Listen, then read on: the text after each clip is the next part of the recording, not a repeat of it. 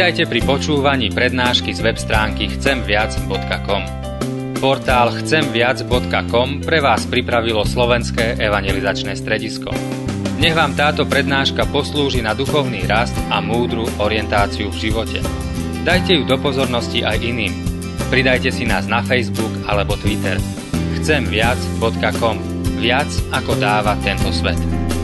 Milí schromáždění, bratři a sestry, Dovolte, že dnes začnu tím, že se trošičku podíváme do historie. Bez mučení a doslova dokonce s hanbou se přiznám, že historie to zdaleka není moje silná stránka, ale přesto se z nich chci učit. A chtěl jsem začít tím, že se podíváme na jisté období v historii církve. Často se díváme do minulosti a hodnotíme jednotlivá období a můžeme hodnotit i jednotlivá období právě církve. A tak třeba víme, že byly ta velice smutná období, kdy dokonce samotné církve byly aktivní v tom, že se vedly války. Byla období, kdy církev se obohacovala tím, že masivně prodávala odpustky.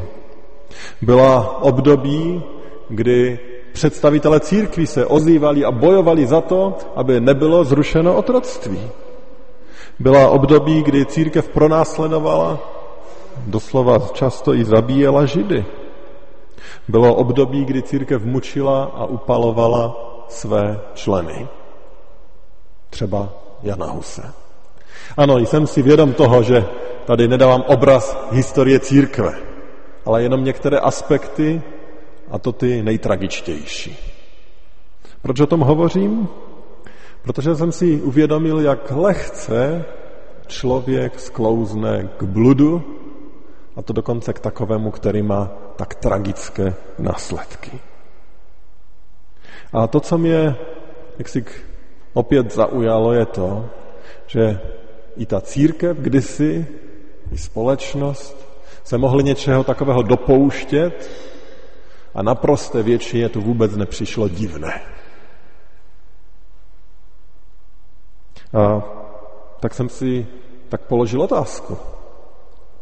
Jak je to s náma dneska? Jsme takovou církví, jakou ji pán Bůh chtěl? A nebo možná žijeme úplně jinak a vůbec nám to nepřijde divné?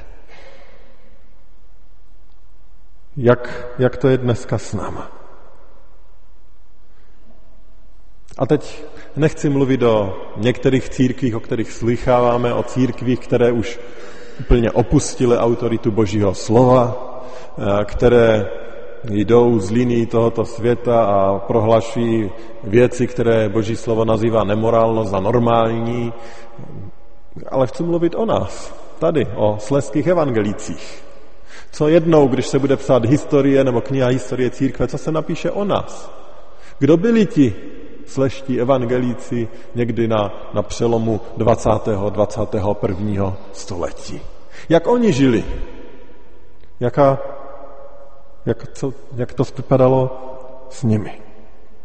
A já jsem si tak eh, dal takový úkol, že jsem se chtěl zamyslet nad tím, jak by někdo absolutně neznalý a nezávislý, kdo by tady přišel, navštívil třeba toto dnešní schromáždění nebo viděl život našeho sboru, jak by definoval církev. Co by řekl, že ta církev vůbec je? Nevěřím v ufony, ale představme si, že by tady takový cizinec přišel, viděl, vyhodnotil a měl říct, co je církev. Zkuste se na chviličku zamyslet, já vám opravdu dám několik sekund a zkuste si dát takovou definici církve. Podle toho, co tady vidíte, co tady zažíváte. Co byste řekli, že ta církev asi je? Zkuste si v hlavě udělat takovou jednoduchou definici.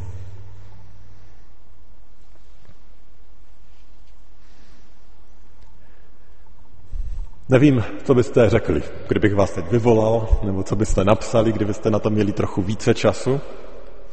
Když já jsem nad tím přemýšlel, tak jsem došel k něčemu takovému. A samozřejmě vy byste mohli dojít k něčemu jinému. Já jsem napsal, církev je místo, kde si lidé chodí zaspívat, poslechnout pastora, který zvěstuje Boží slovo. Ano, to je jistě jakási eh, stručná definice, jak jsem řekl, někdo ji může mít úplně jinak. A určitě by to šlo říci jinak. Ale musel jsem si znovu položit otázku. Je to, co tady budujeme, o co se tady snažíme, to, co chtěl Pan Ježíš Kristus? Tvoříme tu církev, jakou ji chtěl On? Nebo žijeme v omilu, ale jsme přitom slepí a vůbec to nevidíme? Právě o tom bych chtěl dneska společně s váma přemýšlet. A k tomu přemýšlení si přečteme známý text ze skutku z druhé kapitoly. Prosím, postavte se.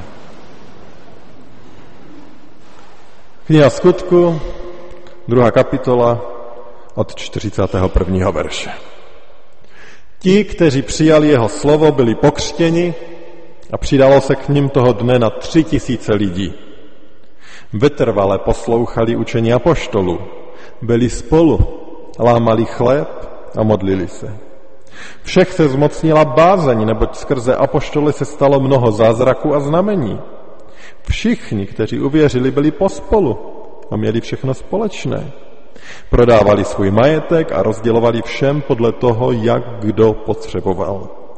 Každého dne pobývali svorně v chrámu, po domech lámali chléb a dělili se o jídlo s radostí a s upřímným srdcem. Chválili Boha a byli všemu lidu milí. A pán denně přidával k jejich společenství ty, které povolal ke spáse. A tak tě, nebeský oče, prosíme, aby ty sám skrze tvého svatého ducha si tyto slova nejen vysvětlil nám, lidem tady shromažděným, ale aby si je uvedl v život. I v tom našem zboru, té naše církvi.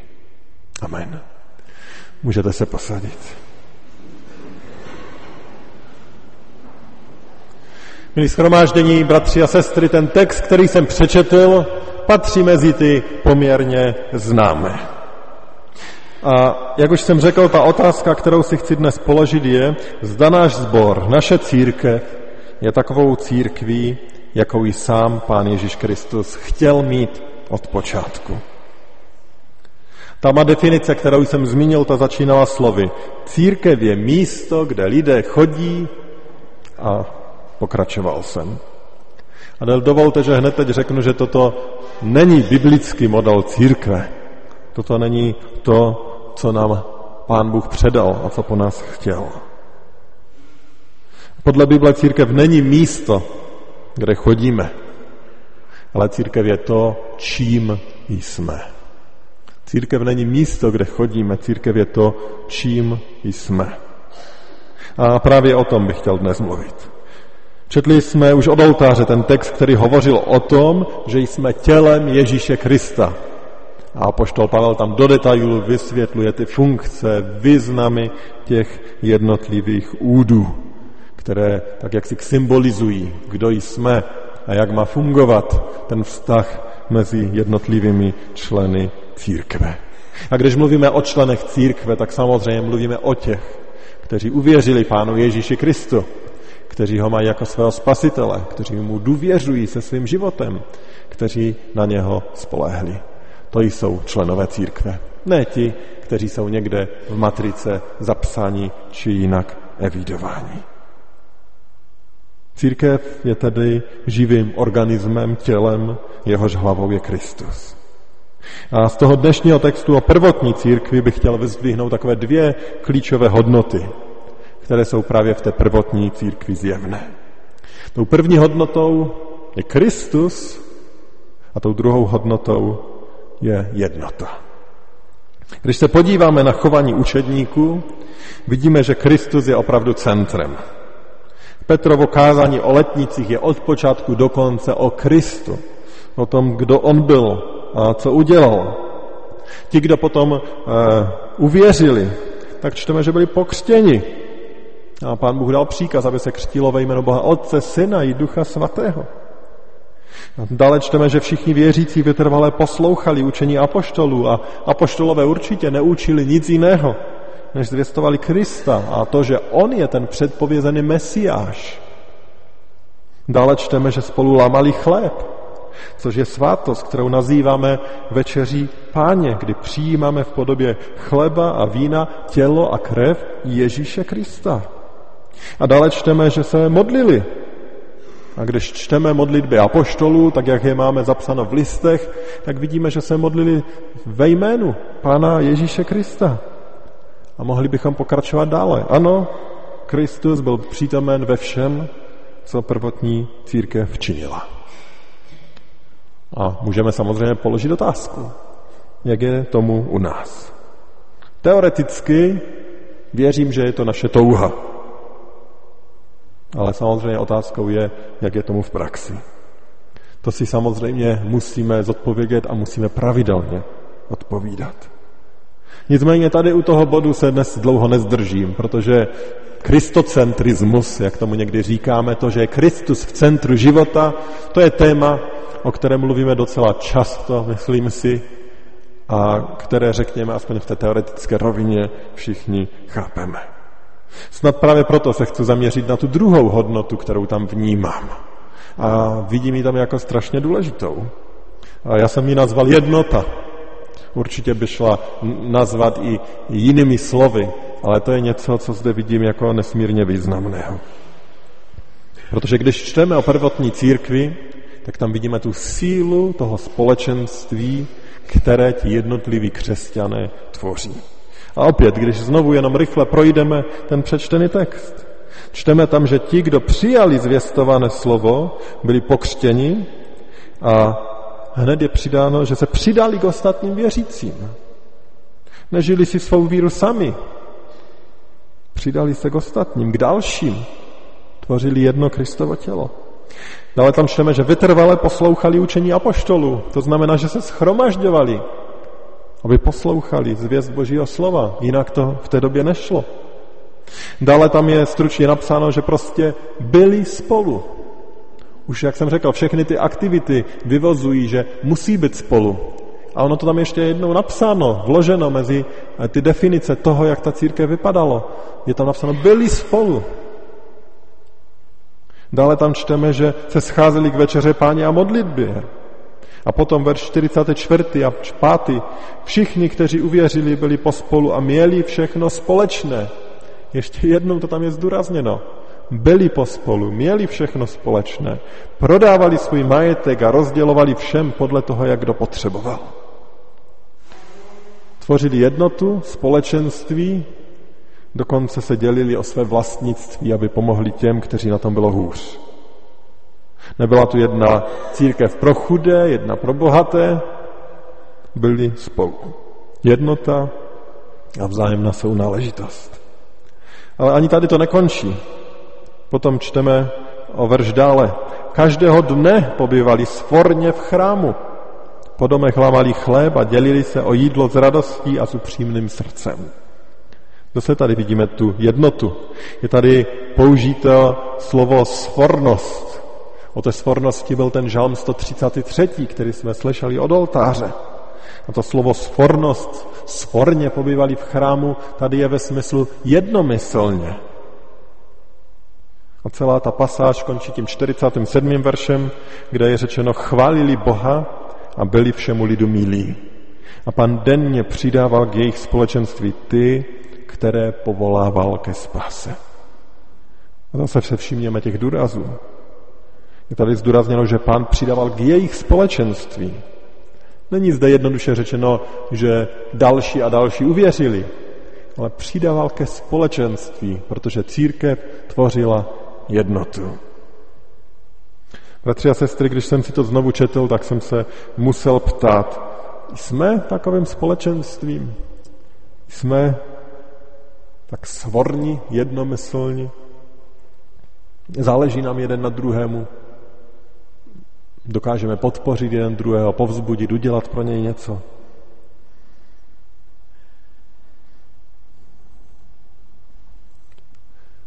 My, když jsme tady pravděpodobně souhlasíme s tím názorem, že tu svoji víru nemůžeme žít jenom někde doma. Že potřebujeme to společenství a proto přicházíme tady.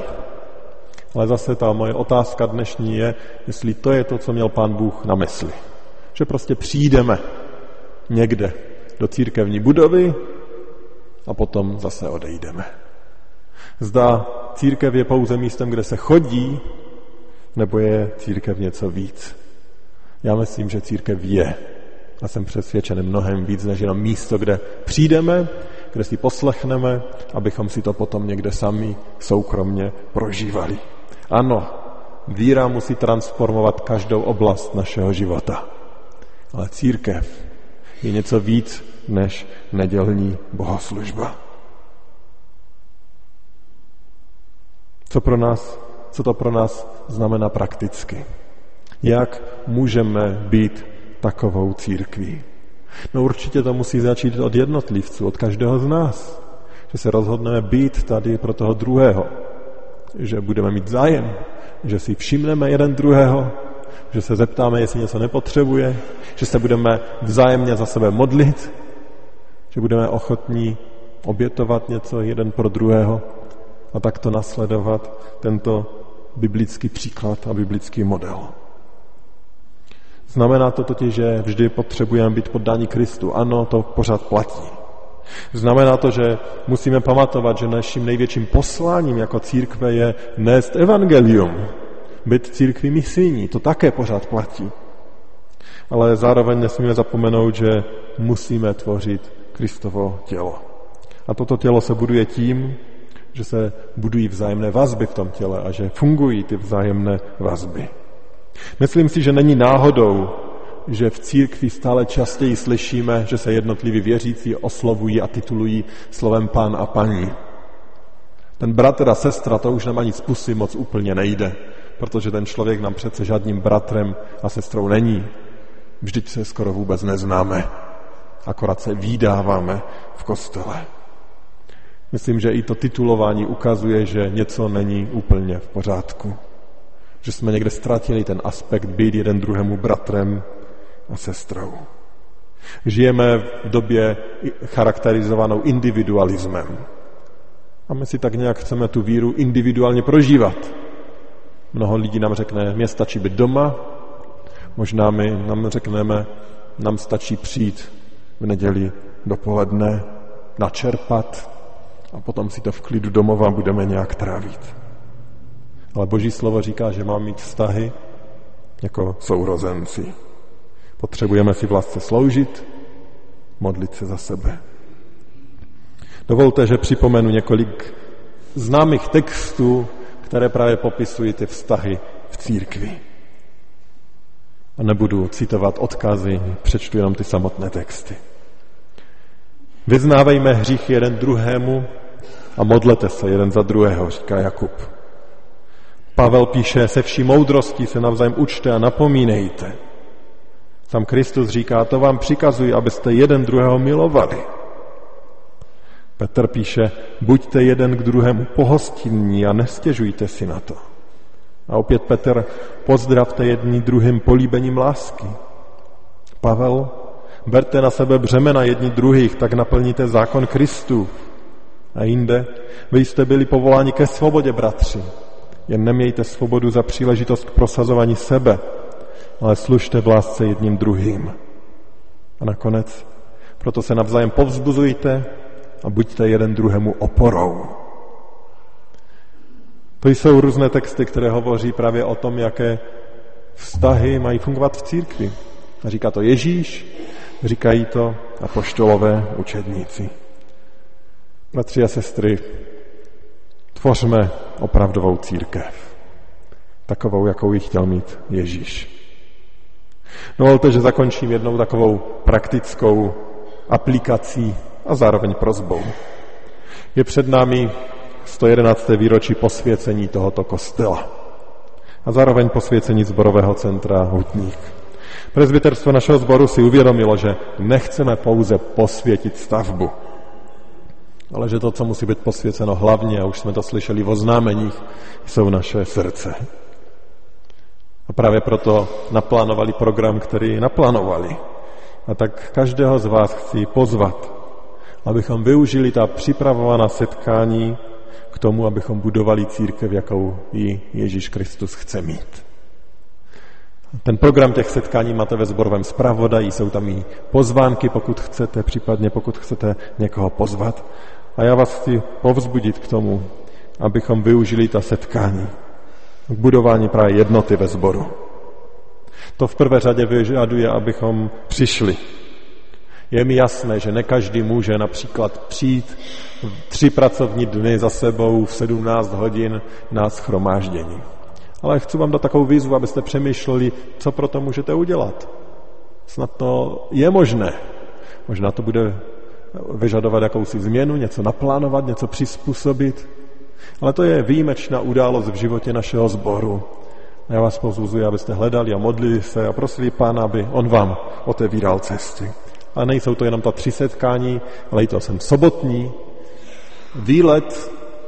My neděláme výlet, protože nezbytně potřebujeme někde vyrazit do terénu, ale je to zase opět příležitost být spolu, i neformálně, vědět, co se žije v životě jeden druhého, poznat se, abychom jeden za druhého se mohli modlit, jeden druhému mohli sloužit, abychom se mohli přibližovat jeden druhému a být sobě bratrem a sestrou.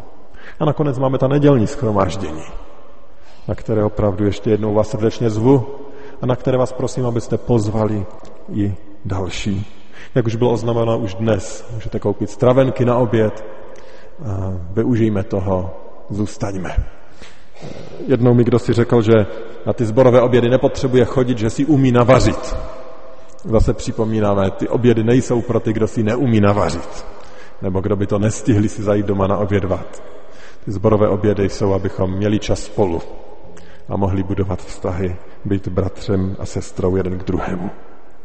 A tak, bratři a sestry, budujme Kristovu církev. Pamatujme, ano, já jsem se dnes zaměřil na ty vztahy mezi námi. Nejdůležitější je ten vztah ke Kristu, k živému Ježíši Kristu, který je naší hlavou. Ale budujme i to tělo. Funkční, funkční tělo. Nedovolme, aby se jednou v učebnicích dějepisu psalo, že církev na přelomu 20. a 21. století byla pouze církev, které zbyla pouze navštěva bohoslužeb. Kež každému z nás dá Pán Bůh sílu, abychom to aplikovali a realizovali ve svých životech tak, jak to chce Pán Ježíš Kristus, kež On sám to v moci svého Ducha Svatého způsobí. Amen.